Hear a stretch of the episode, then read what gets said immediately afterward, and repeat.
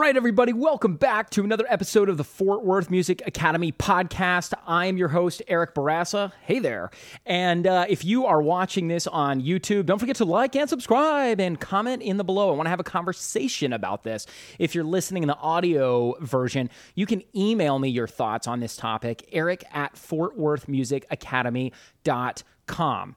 Okay, so today I want to give you three ways to help get your child practicing on their own at home. And I know what you're thinking. You're saying, Eric, but my kid already practices on their home uh, on their own. They are a little angel. I have no problem getting them to do it. They don't whine, they don't throw a fit, they just do it. And to that I would say I don't believe you.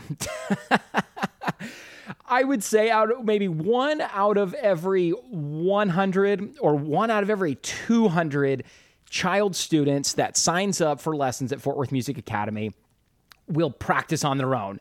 The other 99.5% definitely are not going to do it. And why would they? It's work. Kids are not trained to do work on their own unsupervised. They would rather play and have fun, waste time online, or go outside. Uh, or watch television. They are not interested in developing skills. They don't yet have, I would say, the mental fortitude to see the long term benefits of suffering through the hard work it takes to learn a skill. And while learning a musical instrument is really fun, it is also work, especially uh, when you are young. So, to help combat the challenges that come with getting your child to practice at home, uh, here are my top three strategies. Number one, force your child to practice. This is my favorite one. Uh, some people may push back on this one and say, but Eric, what about my child's feelings? Uh, I, I, want, I want them to like me. I want them to like music. I don't want them to hate music. Well, here's the reality. In my uh, extensive experience with working with lots and lots of kids and families, is that if a child is not forced to, to practice, they don't develop the skill, they never get good, and they still suffer through it until they quit lessons and then they think they just weren't talented enough. They just didn't have what it takes to become a great musician. Well, if you want to guarantee a way that your child is going to hate the idea of learning a musical instrument by not ha- making them practice, it's guaranteed, pretty much.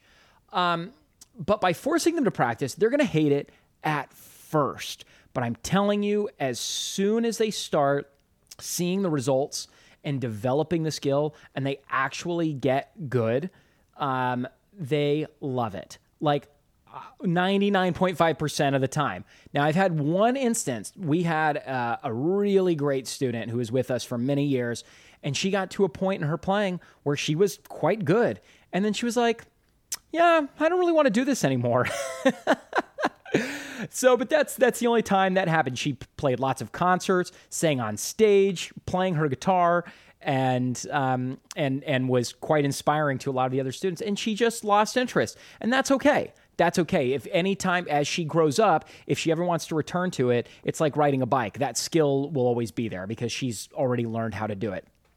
Um, by and large, like I said, 99.5% of, of kids, once they start getting good, they definitely love it. Now, my kids, I have used this approach. I force them to practice. I treat it like brushing your teeth or doing your homework or putting on a pair of socks. It's it's just it's just something you do. It's just a part of our lives and it's a responsibility you have as one of my children to reflect well on me as the owner of a music school that you must be a good musician. no, but really, I, I, believe it's an important skill uh, to have for many reasons, but that's not what we're, we're talking about today. Um, my 10 year old right now, I had to force her for about the first year and a half of her playing piano, and she didn't want to do it. She would fight. Uh, she would whine. And after about 18 months of playing, she finally just recognized it as a habit. She developed the habit And now she she doesn't do it on her own. She doesn't remember to practice, but I will tell her. I'll I will say, Madison, it's time to go practice, and she will go do it. And uh, and she'll she'll do it willingly. So it took a long time, but I'm telling you, there's a light at the end of the tunnel if if you're getting pushback from your child. Um, my my eight year old is a little bit different. He's still getting started playing guitar, and it's very hard to shift his focus. Once he's focused on something, he doesn't like being redirected. So that's a, a skill that we are currently working on. And then my six year old, she loves playing piano, and she's she's kind of a I'll I'll go with the flow kind of girl, you know? Um, if someone suggests like, "Hey, let's go do something," she's like, "I'm in," and it kind of doesn't matter what it is. She's she's down for it. She's she's down for a silly goose time. Um, so when I say Kennedy, let's go practice piano, she's like, "Okay, Daddy." Uh, so I'm taking advantage of that right now for sure. All right, so uh, I'd love to hear from parents, grandparents, people with uh, adult children and more experience than I do because I recognize that in 10 years I may change my tune on this. Uh, but as of right now, I think making your kid practice is the best way to to have them do it. Uh, but I'd love to hear from some more experienced parents. How was it for you with your children and developing skills when they were kids? And did it backfire as an adult? Uh, did it pay off as an adult? Uh, let me know in the comments below on YouTube. Let me know. Uh, email me, eric at fortworthmusicacademy.com if you're just listening to this. Okay, uh, strategy number two comes from Dave Simon, who is uh, a, a, bit of a, a, business mentor to me. He built and sold his own music school. I have no desire to sell my music school, but my point is, he's a guy who's been there, done that, and he created the Kids Rock program that we license. Um, and it's a rock band program for kids ages four to seven. And oddly enough, you actually aren't required to practice to be in that program and you don't have to buy any instruments. Uh, but Dave's strategy is um, inspire uh, your kid to give you a concert rather than make them practice. So while you're just getting ready for your day or while you're making dinner or uh, while you're just sitting on the couch relaxing, and your kid's like, oh, I'm bored. Be like, hey, g- give me a concert. I want to hear what you've been playing in your music lessons. And rather than treating it as practicing, um, you're giving them tension and immediate praise, and you're paying attention to them directly. I find that my kids tend to practice a little bit better if I am in the room with them. Um, when they know that me or their uh, th- that I or their mother, their mother or I, sorry, are watching them, they they really like that, right? It's kind of like when we're at our kids' soccer game. You know, they they play just a little bit harder, knowing that someone who cares about them is watching. Okay, so strategy number three uh, is going to use bribery bribe your child into practicing. And uh, some of you may say, but Eric, bribery is wrong.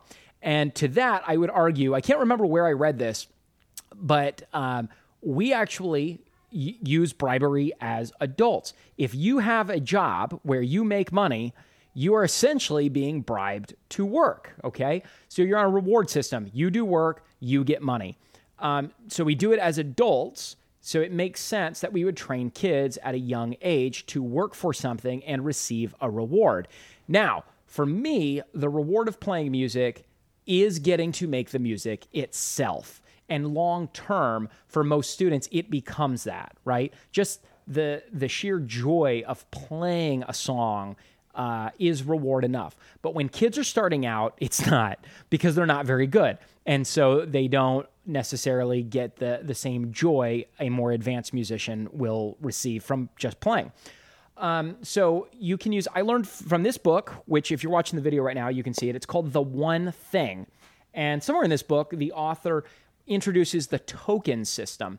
And the way they did it at their home was they ordered these plastic tokens, and we've got a bunch of plastic tokens here. Although it's it's been a little while since we've done it, it's it's a pretty good system.